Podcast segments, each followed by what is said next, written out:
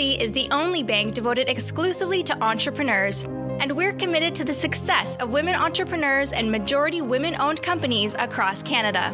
As a proud partner of the Thrive podcast, we're here to help you start, grow, or scale your business. Find out more at bdc.ca forward slash women today. Scotiabank is proud to co present the Thrive podcast for women entrepreneurs. Through the Scotiabank Women Initiative, Scotiabank aims to help advance women led businesses with access to capital, education, and mentorship. To learn more, visit ScotiabankWomenInitiative.com. Your insurance needs are as unique as the work you do and the industry you're in. Having the right protection in place is just the start. There's so much you can do to mitigate risks to your business for today and as you grow. At Sovereign Insurance, we're here to help with valuable information, insights, tips, and tools to help you protect your operations. Visit sovereigninsurance.ca to learn more. Diversify. Don't just put all your eggs in one export market. Think about what other export markets you could do well at, and EDC will help you figure that out. With Export Development Canada, doing business abroad doesn't need to be risky. We take on the risks so you can think bigger and grow confidently. EDC, take on the world.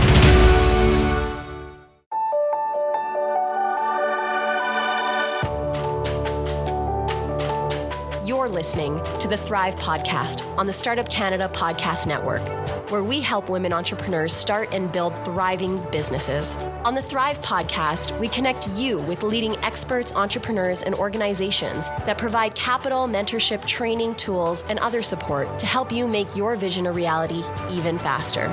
This podcast is presented in partnership with Business Development Bank of Canada and Scotiabank. Make your way over to startupcan.ca forward slash podcasts to subscribe to the Thrive community.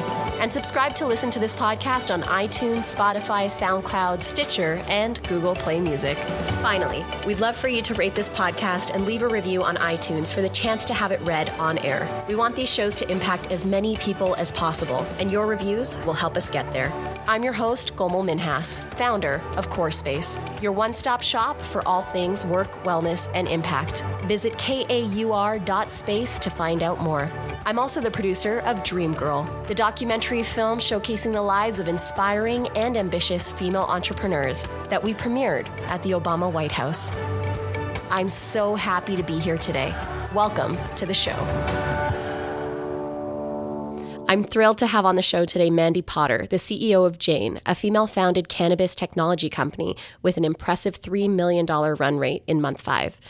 She was previously the founder of Cleanify, an on-demand home services marketplace which raised 5 million in funding and was sold last year. Built with a mandate of equity and advancing gender parity, Mandy's team at Cleanify was 50% women and 50% people of color, and at Jane it is 75% female run with 75% people of color.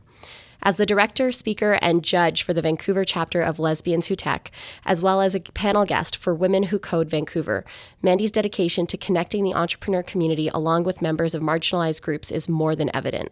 Welcome to the show, Mandy. Thank you. I'm excited to be here. I am really excited to dive in with you because I actually am an early investor in a cannabis startup myself, and it was my first foray into investing. And I just think that democratizing um, the space is so important, and also the representation in the cannabis sector as a woman of color myself is so important. So, thank you for being on the show today. Yeah, definitely. I agree. Um, so I'd love to know a little bit about what inspired you to start Jane. Um, we're going to rewind a little bit later in the interview to talk about Cleanify a bit, but I'd like to know off the top what inspired you to create Jane. Yeah, so um, basically, where it all started is Cleanify was an on demand um, marketplace for home services. So I've been in the on demand space for a while. And as soon as we sold that company, I was sort of, you know, looking around thinking about what I wanted to do next. Um, and obviously, with the legalization with cannabis, it sort of made sense. But I did have um, a background with that as well, where I my my cousin and best friend actually was going through stage four uh, cancer treatment, and I remember I would be sending her THC pills and um, CBD pills through her chemo process just to sort of like help with it. And I saw that the lack of accessibility with it was really evident. Um, and so I sort of just put two and two together, and that's how Jane was started. That's incredible. And when you were thinking about the service itself, um, what were the constraints that were kind of limiting you? Because I know that with the legalization aspect, but then also being BC being a unique market, um, how did you figure out who your suppliers would be or, or what the partner uh, companies would be that you guys would deliver from? Yeah, so we we work directly with um, legal cannabis stores. So Jane is essentially a one-stop shop for cannabis marketing. So with the e-commerce, uh, commerce, logistic technology for delivery, uh, we do marketing, customer service, all of it. So we're that one-stop shop. That's excellent and so needed. And, and obviously, I'm sure many Canadians listening to this outside of BC or Vancouver specifically are probably very excited about what you're bringing to market. Um, but when it comes to uh, the diversity on your team and how you've built your team, can you share a little bit about why that matters to you and why that was important to you with both Cleanify and now Jane to have such uh, diverse representation on your teams? Yeah, definitely. So I, I've sort of seen in the past, um, I always stress female entrepreneurship because I believe it's an important source of economic growth. Um, so not only do females create jobs for themselves, but they also create jobs for others. And I've seen this sort of strange thing with female founders where they hire people from, um, you know, not underrepresented groups. So some hire predominantly male employees, and I believe it's adding to the problem of male dominated industries. So the reason why diversity is so important to me is just to basically if you're looking at your consumers and your customers, I think that your team should reflect who those people are because you're able to actually solve their problems properly. Right, absolutely. And when when you're looking at that in terms of how your customers respond, do you notice that they notice? Um, that's something that I'm always curious about because sometimes people are like, just keep it subliminal, like you don't need to name it. Um, just get in the subconscious of people with representation. But in your bio alone, you you've put you've nailed it on the head. And I, I personally think when we speak it, it's it's really important. So have you noticed any um, uh, observation from your customers about this representation? Yeah, definitely. I was actually on a radio show um, before for people who are hard of hearing and hard um, of seeing as well. Um, so we actually set up our website um, to make it more accessible to people. So there's different things that you can actually do with the code, um, with screen readers and that type of thing. And I know that we have gotten a lot of feedback from customers who do use cannabis either recreational or medicinally um, that that's really helped them. Very cool. I, I myself, like, we had someone who was a, a disability advocate on the show talking about the ways that you can make your e commerce platform so much more inclusive, just with like things like descriptive text and, and these different pieces that a lot of entrepreneurs don't even think about when they're building their products. So, exactly. thank you for being so progressive with how you are um, building your companies. Um, so I'd love to re- do the rewind. And uh, can you tell us a little bit more about what got you into entrepreneurship in the first place? What inspired you to start your own company? Yeah, definitely. Um, so I started my first company when I was about 19 years old. It was actually when I was in university still. And I sort of started this little cleaning company as like a side gig, uh, just to get some money while I was going to school. And I sort of saw all these problems in the cleaning industry um, especially in the form of these larger corporations, cleaning corporations, janitorial services that were taking advantage of their employees. And this is basically where the basis of Cleanify came from. Was our whole goal was um, to basically create a million jobs, and by doing that, we wanted these people to become entrepreneurs themselves and build their own cleaning services, and then they could be on the Cleanify platform um, where we could actually market them and help them get new customers. That's remarkable. And when you were building the infrastructure around um, growing Cleanify, how did you build your team? You were so young. Like, what what brought? What did you know how to do, and then what did you figure out how to outsource?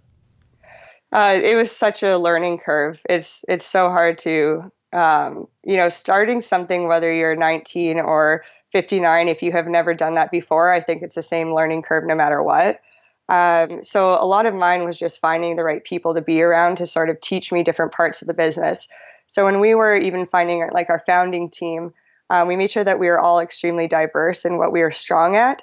And through that, I learned a lot from, let's say, like my um, CMO. I learned about a lot more about marketing than I would have in sitting in a classroom. Um, so I think a lot of the you know learning blocks of of my situation was just by being surrounded by people that were very diverse in their thinking and very diverse in what they're actually strong at doing. you're you're very invested in the Vancouver community, and uh, you know have are are the lead for the Vancouver chapters of Lesbians Who Tech, and uh, spoken on panels often for Women Who Code Vancouver. Community building, I, I can make an assumption, I think, is a part of who you are. When you were initially starting out, what communities or resources did you tap into in your entrepreneurial journey? So it was a lot easier this time around because I've been through that process of starting a company. Um, but back then, I didn't really have a lot of resources or support aside, aside from my team. So I didn't really seek any either because I didn't know where to look. And I think there's, I sort of realized that there's a lot of strength in being a part of an underrepresented group in entrepreneurship and technology. And so my advice would be to seek out different networking groups. Um, there's Black Girls Who Code, there's Lesbians Who Tech, there's Women in Code. There's tons of resources with people who are similar to us.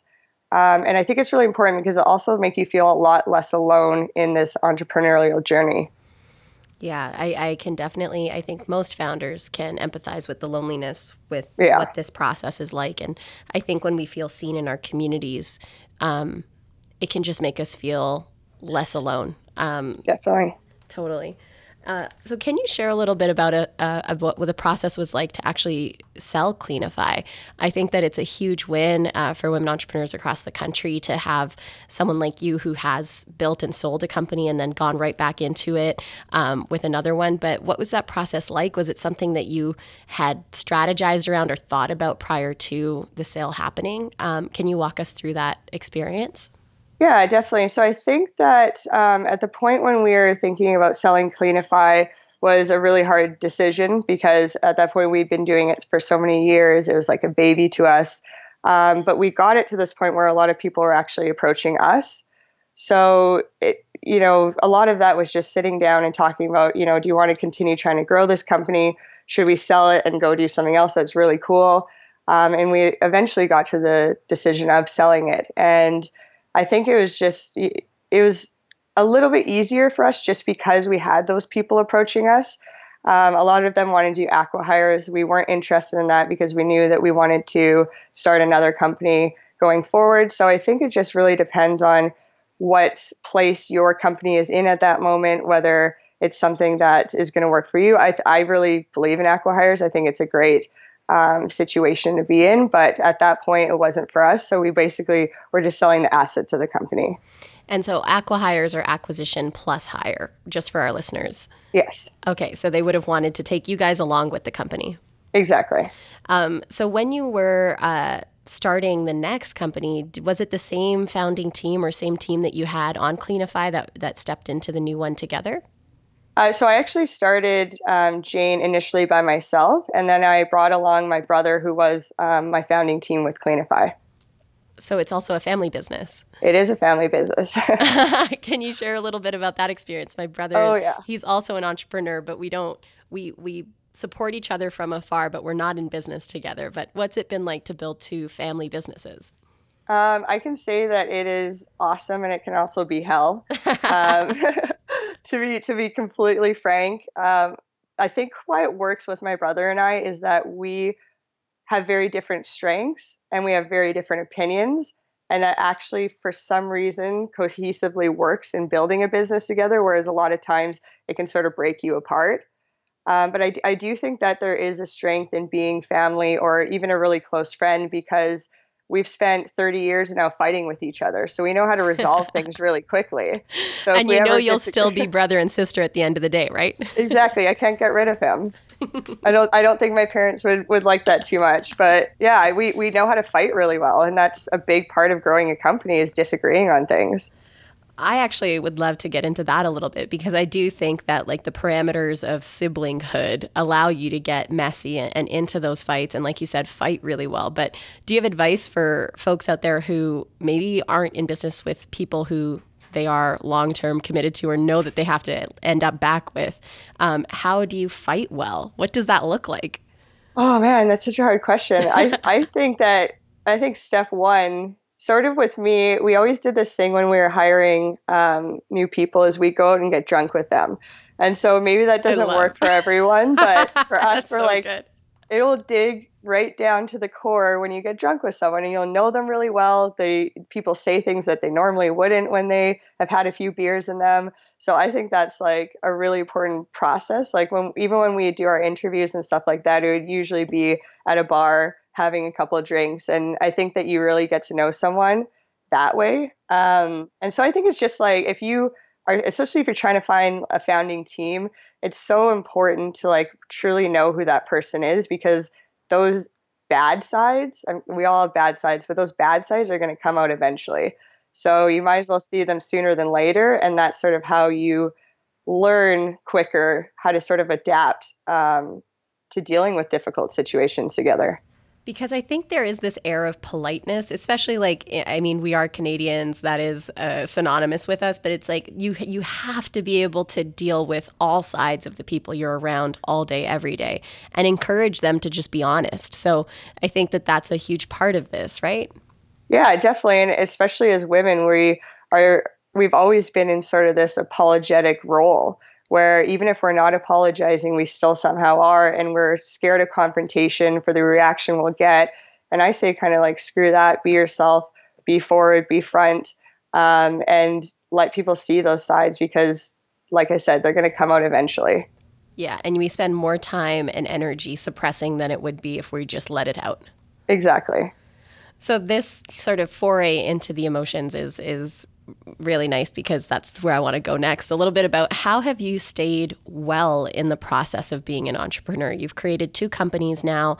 One is uh, like this last one. I got to know a little bit about the why with your friend um, and cousin who who was diagnosed with cancer, um, and this was a big part of her treatment and, and her ability to move through that experience.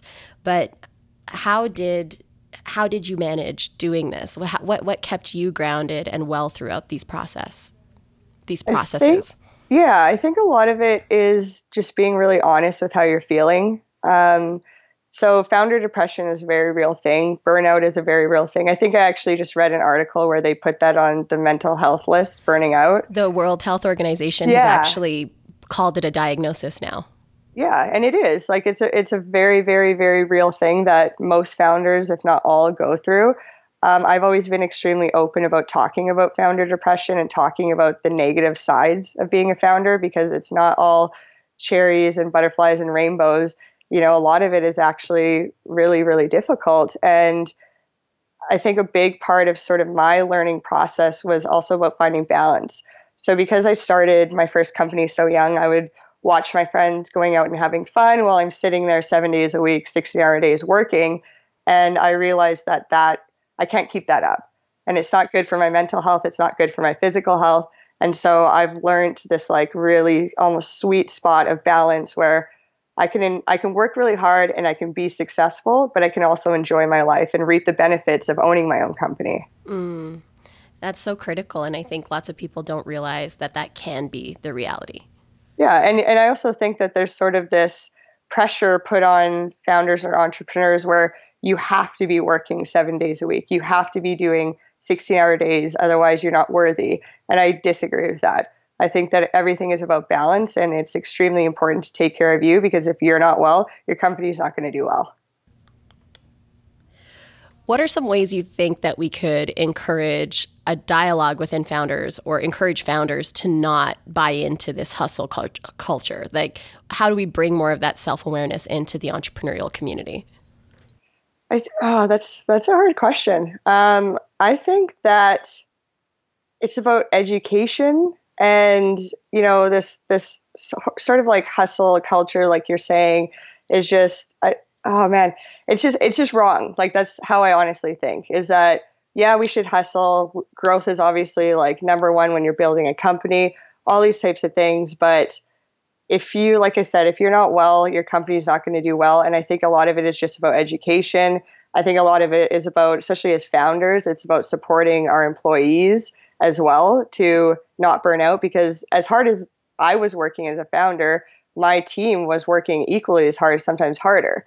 So it's sort of this trickle down effect where they need to see you taking care of yourself and you need to support them to take care of themselves as well. You have to walk the talk. Like those values have to be imbued in the company from the top down. Exactly. So sometimes when I was in that state because like I, I hit my own burnout like all of these different pieces in my entrepreneurial journey and when i was in my recovery i i needed examples from other people i was like what is a hobby what does one do for fun so yeah. could you share what what are the things tangibly that that keep you going that you love to do um, that keep you sane happy balanced yeah so I, I actually have a lot of hobbies now which is awesome i I just bought my first dirt bike and I'm going to my first all female dirt biking event this weekend. That is amazing. I'm, yeah, I'm super stoked about. Um, I also have a Harley, so I, have ridden motorbikes for a while now. Wow. Um, and I just started taking flight lessons to become a recreational pilot. Whoa, that is yeah. amazing. yeah. yeah, so those are obviously bigger hobbies that um, also aren't a- as accessible to a lot of people because they are expensive. But there there's tons of things now that I enjoy that I didn't before because I was so focused on my company and nothing else really. Yeah. And I, I think that when we clear that space for ourselves, it can feel so like tough to fill it or to find the things that like like that question around like what is joy for us as entrepreneurs because sometimes in the past I associated it exclusively with work and now it's like this whole other world has opened up of like this is what joy is. This is what like enjoying life can be like. Um, have you had a similar experience? Yeah, I, I also think that these hobbies can be related to work in a sense. Like when I'm on my motorbike or I'm up in the air in a plane, I can think about work in a different way as opposed to like sitting at a computer. And I see things from an outsider's perspective almost when I'm looking at it not directly in front of me. And so I do think that, you know, I can closely almost relate these hobbies where I'm still enjoying it, but I get this different perspective almost. Mm, totally. When you're removed and just able to be somewhere else or doing something else, it allows your brain to work in different ways. Exactly. And you'll, you know, I'll be riding down the highway and all of a sudden I'll get this idea that if I was just sitting there working nonstop, I probably wouldn't have thought about because I let my mind be blank. Um, and that's also a big part of my journey was learning meditation um, I practiced Buddhism, and that was, you know, started in my early 20s when I started to burn out, and I realized my anxiety was getting really bad. I was feeling those sort of like senses of founder depression, that sort of thing, and that's when I turned to meditation, and that's been a huge help in my journey. Meditation is a, cornerstone of my own practice as well. I, I, find that as like there are certain things or habits that um, a lot of entrepreneurs do end up picking up, including meditation, including body movement, these different things. But to the listeners, like these things actually have helped me so much. And um, obviously, Mandy, you too. So just you guys can take time for yourself. You can you can take a second to breathe and pause and be well through the chaos. So I, I just want to cement that for you guys. This is your permission to do it. Definitely. Um, so something that I always like to uh, ask every guest who joins us on the show is about advice. Um, what advice do you have for our listeners for them to thrive in their businesses and in their lives? So I I live by this model of just ask. Um, I actually have it tattooed on my hand. And I love that so much. Yeah, yeah just to remind me. Um, but I think as women, like I was kind of saying before, we're very apologetic we try to keep quiet. We try to keep to ourselves, not cause a scene or ask for too much. Um, and I say do the opposite. And anything you want in whatever form, just ask because the very worst case situation or scenario is that you're in the exact same p- position you would if you didn't ask at all. So if someone were to say no to you, you're in the same position if you didn't even ask.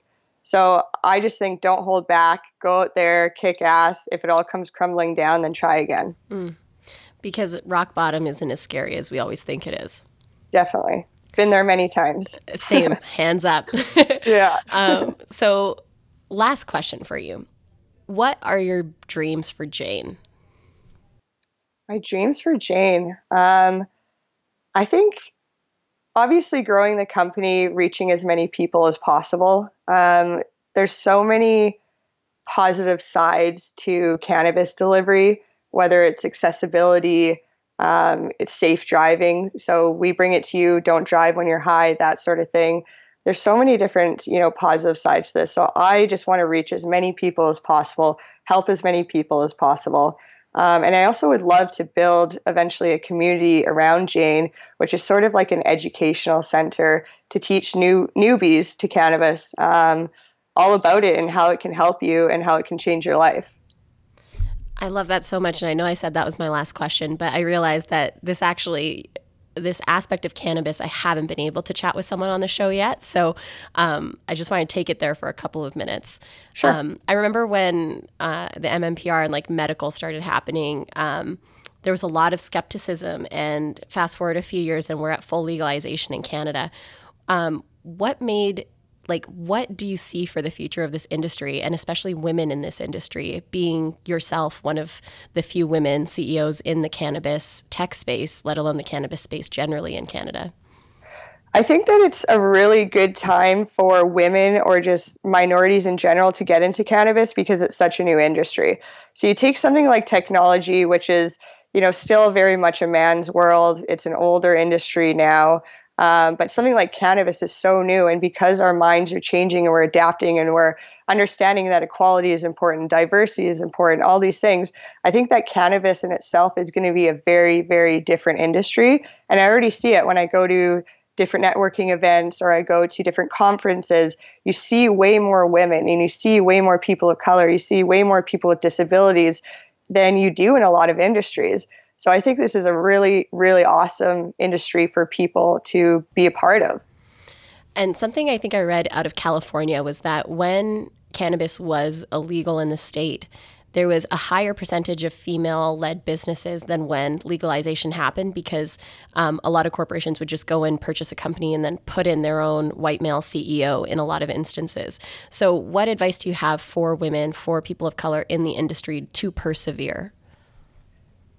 That's a good question as well. Um, I definitely have seen that there's a lot of those larger corporations that are swooping in and buying all these companies that are, you know, founded and run by women um, and people with diverse backgrounds. And I think that for me, even at this point, I could probably sell the company, but I wouldn't. And I would never want, I also would probably have sort of stingence on what would happen with it afterwards.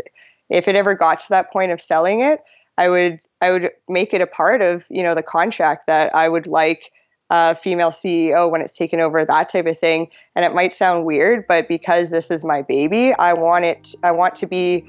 I want the company to continue to be a part of moving this industry in a very diverse way. And I think also you saying that is it's uh, hopefully for some listeners, it's like, right, they have that choice. Like you can dictate that as you're going into a sale. The terms are negotiable. It's something that you can put in place as an expectation. Definitely.